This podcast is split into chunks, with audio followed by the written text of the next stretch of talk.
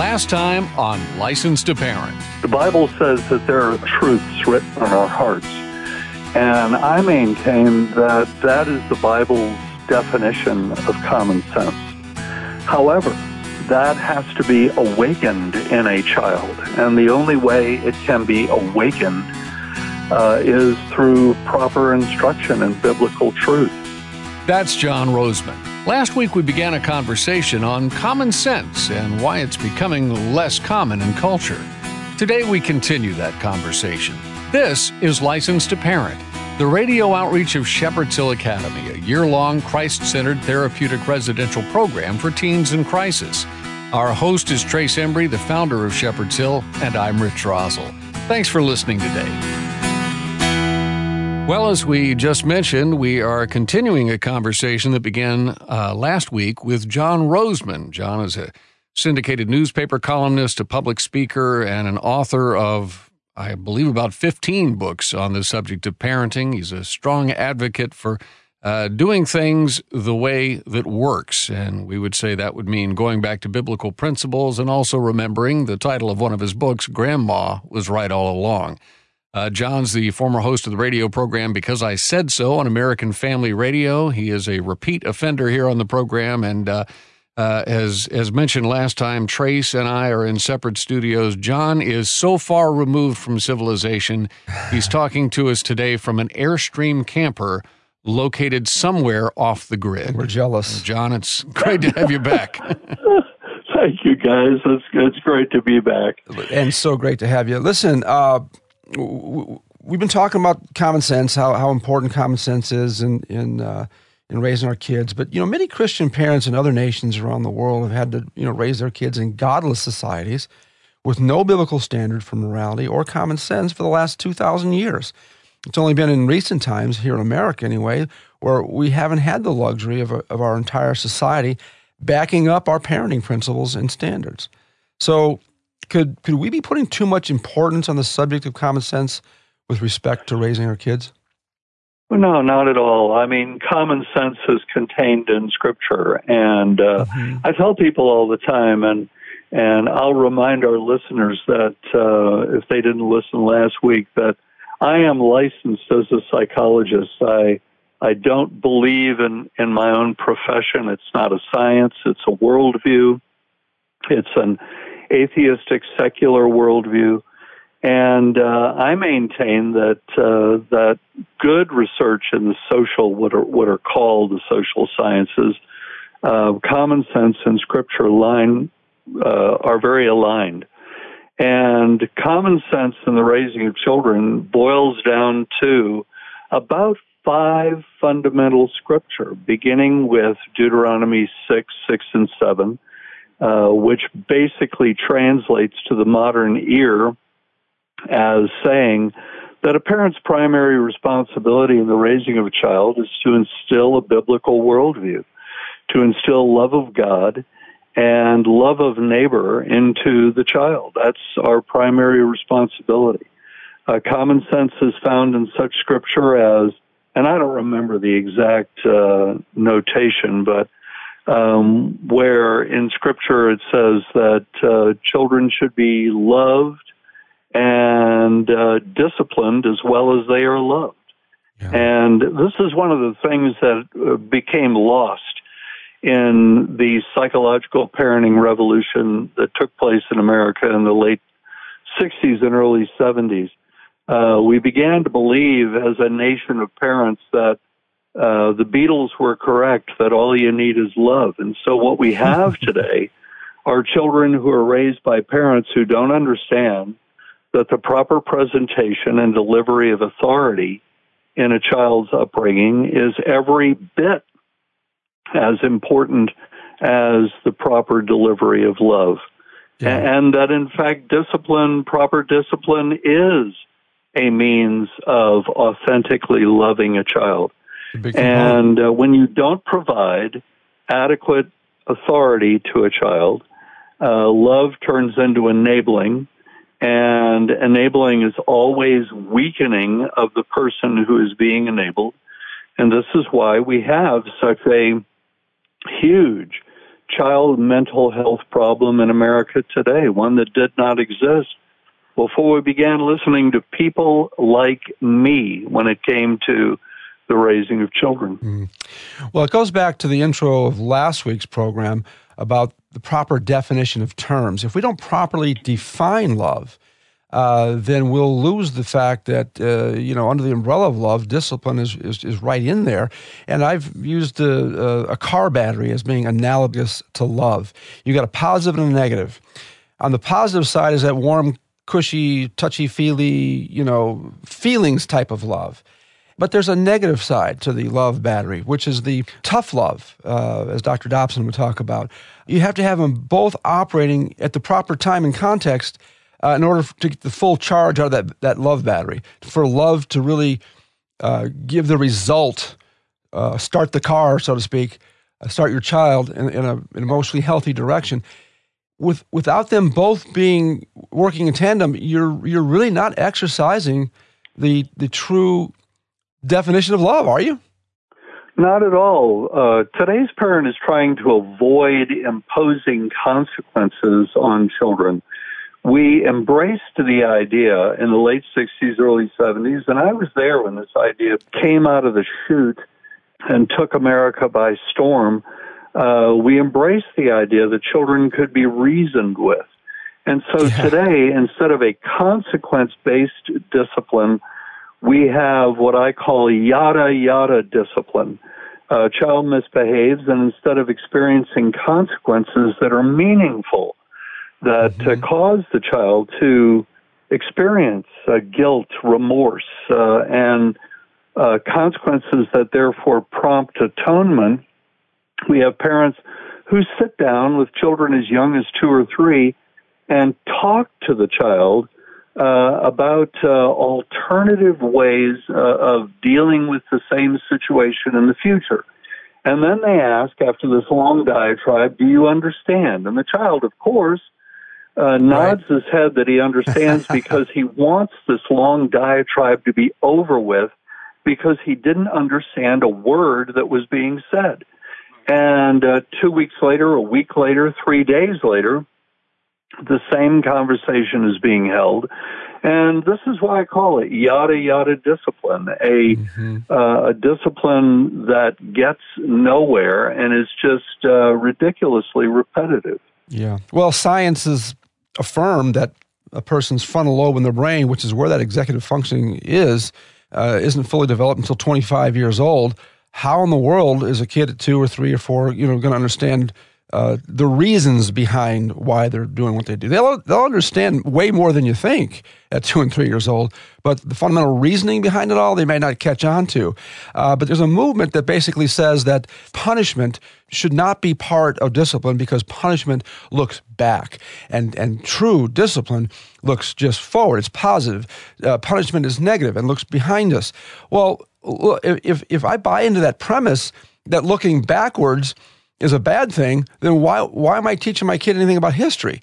We learn from looking backwards, right? And kids do have that part of their brain that'll work. Even a dog has that part of the brain. Learn so, from past mistakes. Exactly. And that's how kids learn. But that has totally gone out the window because pop psychology now says the mantra in pop psychology is how does that make you feel? As if feelings are the final arbiters of truth. Mm. That's insanity.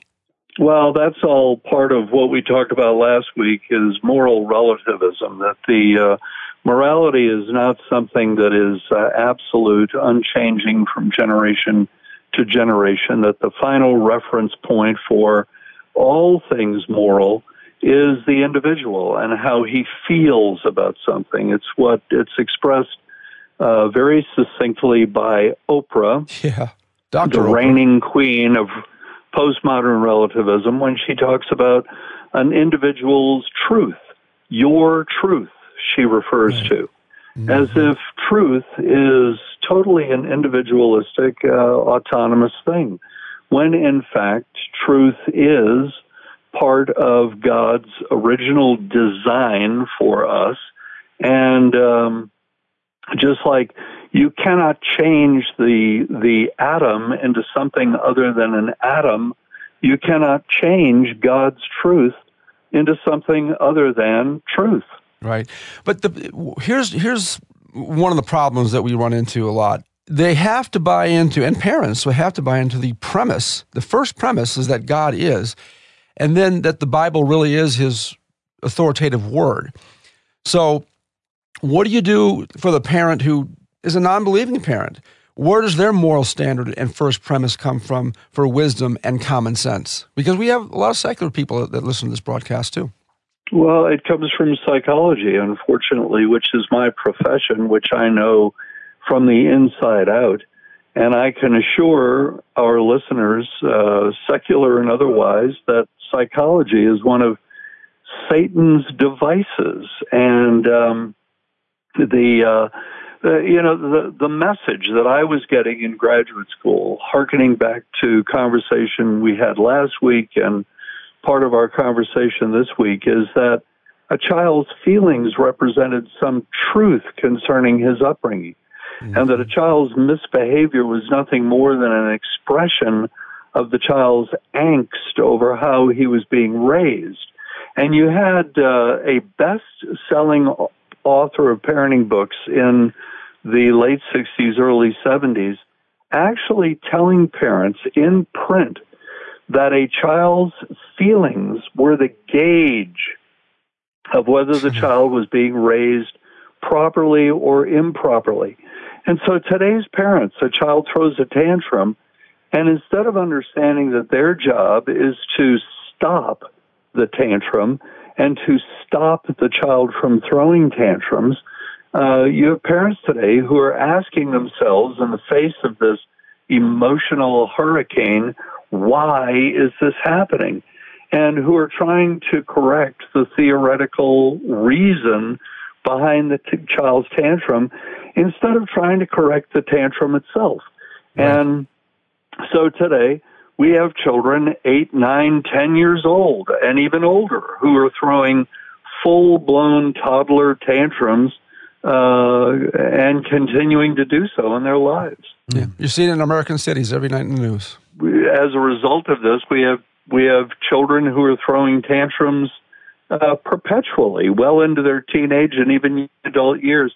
You were mentioning before executive authority and how the brain doesn't support executive authority until age 25, and I think today that is an optimistic figure.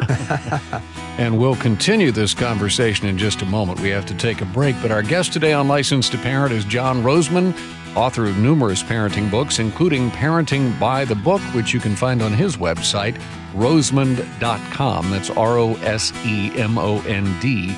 Com. And by the way, we've uh, referenced our previous program, last week's program, a few times here. If you missed that, let me encourage you to go to our website. You can hear that and all past conversations that we've had here on Licensed to Parent by going to licensedtoparent.org. License to parent.org. We'll be back with more conversation with our guest John Rosemond and our host Trace Embry when Licensed to Parent continues. In today's digital age, there's more access than ever to digital devices. With technology constantly evolving to make our lives easier, is it any wonder that many feel as though they just can't live without it? Digital addiction can be just as chemically debilitating as drugs. Time in front of a screen can drastically affect the life of your child.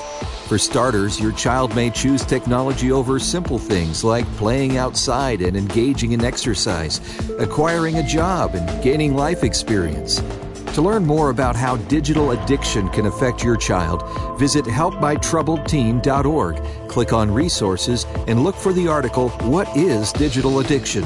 Parenting isn't easy. Shepherd's Hill Academy wants to equip you with resources for all areas and issues of life. Discover a variety of ebooks, podcasts, links, and more to help you navigate the parenting landscape. HelpMyTroubledTeen.org. Is your teen's behavior dangerous? Your child's behavior may seem incredibly volatile during the teenage years. Sometimes the signs and symptoms come and go quickly as your child is growing, but other times behaviors are developed and nurtured that will lead to unhealthy choices. Here are a few items to consider. Does your teen refuse to abide by anything you say or request? Is your teen displaying behavior that's a marked change from what has been normal? Has your teen become increasingly disrespectful, dishonest, and disobedient, and openly rebellious? Go to helpmytroubledteen.org and take the quiz Is My Teen Troubled? While some behavioral issues are minor and best resolved at home, there are warning signs that your teen may need a more structured approach to get them on a healthy, constructive path, and Shepherd's Hill Academy is here to help. Visit helpmytroubledteen.org and click on Is My Teen Troubled? Helpmytroubledteen.org.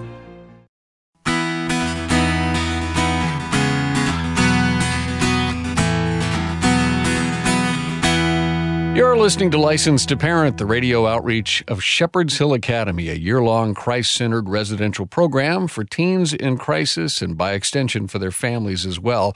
And uh, we're talking today with John Rosemond, an author of numerous parenting books, including one that we've loved for years called Parenting by the Book. And uh, Trace, I'll turn it back to you. Yeah, John, there used to be something known as knowing your station and your place in life. Uh, Jesus kind of alluded to this. Uh, you were talking about, you know, the Bible says uh, things implicitly uh, uh, sometimes that aren't always explicitly talked about. But Jesus alluded to this by when he mentioned not taking the best seat at a banquet. Uh, what's wrong with kids knowing their station and place? And why do so many parents tend to exalt their young children by giving them a station and place that has traditionally been reserved for adults? Well, uh, because it's not a very egalitarian idea that one should learn what his proper station and place in life is. Um, um, last week, you uh, in your opening monologue, you mentioned uh, how America's public schools have corrupted children, and one way that they have done so is lending to children the impression that they can do anything in life that they want to do, which is very, very, very deceptive. You cannot do anything that you want to do. I don't care how hard you try. I don't care how hard I tried. I would. I, I am incapable from the day of my conception from being an NFL linebacker. I am incapable of being the king of England. There are things that I cannot do and I'm not suited to doing no matter how much effort I put into it. Uh, the idea that you can do anything that you want to do in life with enough effort is a lie. It's an egalitarian lie. And this is the kind of thing that America's public schools have been fostering, and this is the kind of thing that America's parents have bought into. Helping a child find his proper station, his proper niche, helping a child discover what he is, uh, what he's good at and what he's not so good at, is part of the function of the parent and the school. And we have uh, woefully, woefully failed in that function over the last 50 years, which is why, you know, I have kids coming up to me and they can't speak good English telling me that they want to be veterinarians. Uh, I, I, and I, I have kids coming up to me at the age of 15 telling me several years ago that their goal in life is to win American Idol. Uh, it's it's insanity, and it's the kind of thing that when a fantasy of this sort doesn't come true in a child's life, and there is overwhelming likelihood that whatever fantasy the child has on this basis is not going to, to come true, that the child is going to experience a serious emotional uh, uh, just insult. Yeah. And and this is part of the reason why child mental health has been deteriorating so dramatically over the last 50 years. Yeah. And I don't think you're, you're trying to put, cut the slats out of anybody to, to shoot for a goal, whether it's winning American Idol or anything else like that. But I think what you're trying to say is get a, an objective, realistic uh, assessment of what you're up against to, to actually accomplish this thing. And, and this is supported so strongly in Scripture. I mean, we're told, you know, train up a child in the way he should go. Now, I've heard a lot of different sermons on this, but at its core, it's saying God made us each a certain way with certain gifts and talents and skills. And our role is to be the steward of those gifts and talents and skills. Uh, mm-hmm. Our role as parents is to help our kids really be the ambassadors that carry out their lives for Christ. And and I think this is playing into the political conversations of the day too. This this isn't a political program, but um, I've had conversations with with a number of people who may bring up the idea of, of America becoming more more of a socialistic uh, nation, and their reasoning is so that everybody has the same chance at everything. And John, I completely agree with your point. There's no way in heaven or on earth that everybody's going to have the same chance at anything because we're all made differently. Correct, and that's the polite way of putting it. Uh, the the uh, this is why socialism uh, hasn't worked, and this is why it's never going to. And this is the the attempt to impose, and this is the only way it can be done. The attempt the attempt to impose this kind of worldview on a population ultimately requires totalitarianism. And I know this is not a political program, but it's hard to avoid politics when you discuss anything these days. Right. Well, I, I just think that as parents, our role really as we try to focus on on what's best for our kids, we need to be focusing on again getting back to equipping our kids to do well. We need to equip them to be the best them they can be. I, poor English there, but in other words, don't try to be who you're not. Try to be who you are and maximize who you are to the glory of God. Exactly. But all that comes by accepting objective truth. Yes. My oldest grandchild, when he was 13 years old, he told me, I said, uh, Jack, you're, uh, you're entering a time in your life where you ought to be giving serious consideration to the future, to your adulthood. And uh, I asked him the question Have you given any thought to what uh, you want to do as an adult? And he said, Yep, I want to be a professional football quarterback and for a few years, and then I want to be a professional football coach. And I looked at him and I said, "Well, Jack, that's uh, that's totally unrealistic. You're not going to be a professional football player, and you're not going to be a professional football coach you're entering that time in your life when you ought to be thinking seriously and realistically about this. And I'm willing to sit down with you and have a discussion with you about this, but we're not going to talk about professional football. And uh, later that day, I get a, a phone call from an angry parent, uh, aka my son, who is disturbed because I actually told his son that he wasn't going to be able to do something that, in fact, he wasn't going to be able to do. And uh, this is an example of today's parents. You know, they cooperate in this socialistic illusion that if you try hard enough, you can be anything you want to be. Well, it just ain't true. And it's going to cause the child uh, ultimately serious emotional problems. I, I'm sorry, I just had a flashback. My second oldest son, who's uh, in his late 20s now, back when he was about 14, he told me he wanted to build a 50 foot tall fence around our backyard so that he could have a pet koala. And I kind of shot the idea down rather quickly. And he said, You're just a dream crusher. So they got a zebra instead.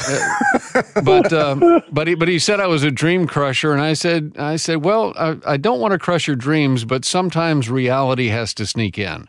Well, when, yeah. yeah, and when parents say, well, if you try hard enough, well, you got to first get good enough, but not to rain on your parade, uh, John. But I remember uh, I've got a, a, cousin who has a kid, and he wanted to be a professional baseball pitcher, and we we kind of we didn't really articulate that to him.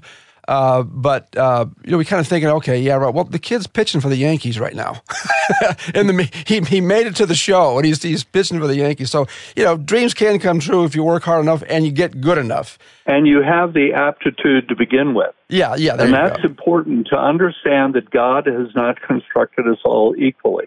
We are created equally in the sense that we all have uh, usable aptitudes but we don't all have the same aptitudes.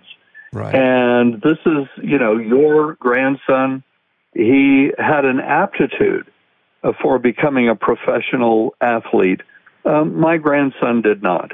Uh-huh. And today he would agree with me that he did not possess that aptitude. But, you know, he's 25 and his executive function has hopefully kicked in. well, John, do you see this rioting that goes on today, these rioters, uh, these anarchists, in any way, shape, or form as being the logical outworking of the first generation of adults who spent their entire childhoods being groomed by the multifaceted stimuli that is digital technology, particularly when given smartphones at a young age, unencumbered access to smartphones 24 7? Well, a lot of these a lot of these people participating in these riots, uh, to to be the devil's advocate here, they grew up before the smartphone technology was there. Um, I, I think these are just mass tantrums, and uh, and they are uh, the the logical outgrowth of childhoods in which during which tantrums were rewarded. Yeah. Uh, these are kids you know, when I threw a tantrum, I got a spanking.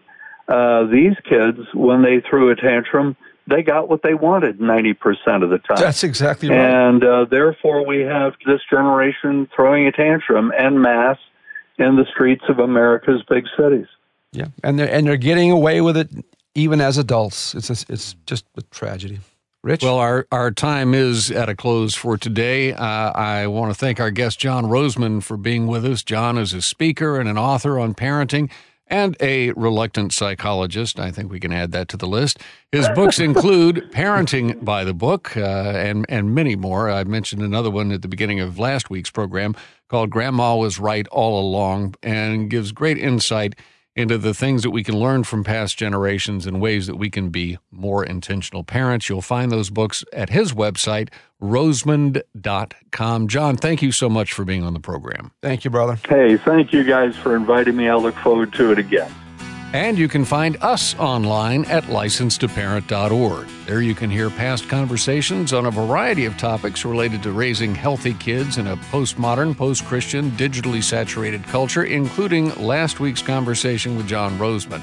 You can also check out our parenting blog and learn more about the organization that we serve, which is Shepherd's Hill Academy, a year long residential program for teens in crisis located just north of Atlanta, Georgia. While you're on our site, would you consider becoming one of our ministry partners? Your financial support in any amount helps further the work that we do with troubled teens and helps the outreach of Licensed to Parent to moms and dads working hard to keep their kids from becoming troubled teens. You can give securely when you click on the donate button at the top of the page at licensedtoparent.org. Our guest coordinator on the program is Daniel Fazina. Our technical producer is Carl Peets. For Trace Embry, I'm Rich Rosell, hoping you'll tell a friend about the program and then join us once again next time to renew your license to parent. And remember, folks, if you don't train your children, somebody else will. God bless you. See you next time.